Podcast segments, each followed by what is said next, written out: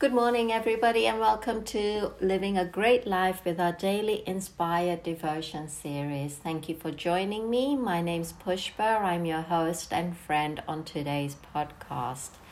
So the first verse is John 1:16. In Christ you have everything you need to go through your day with peace and grace.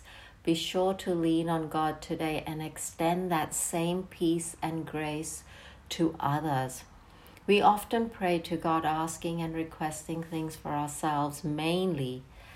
How about praying for God to bring someone into your life to you where you can reach out and help?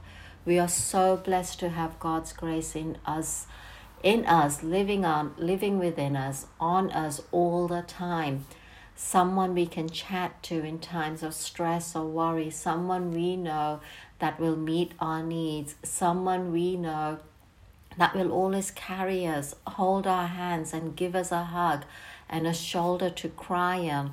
I've cried on his shoulder so many times through so many dark times in my life.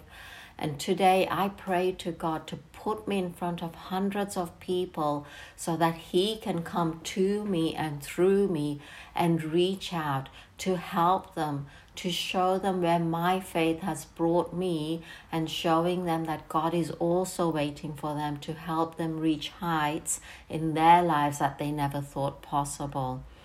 We have everything. We have peace, grace, love, unconditional love? How about reaching out to somebody, doing something for somebody today unconditionally, and just being there for them? Whether you talk about your faith or not, it doesn't really matter, but just to be present with them and the desire of wanting to make a difference in their lives. The second verse was John 1:17. The grace of God is sufficient for every test and trial you face. Ask God to help you realize and under, understand what does this really mean for you today. As I mentioned, when I was going through the darkest times, I thought I was alone, yet I did not feel alone. And many times I was going into autopilot, making decisions, taking actions, making things happen and I knew there was this inner strength, this faith, wisdom, grace, common sense. And I was leaving everything behind. And that's so unusual.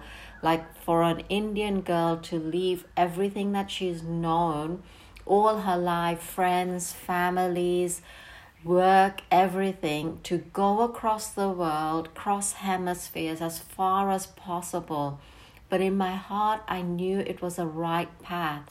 I listened to my calling.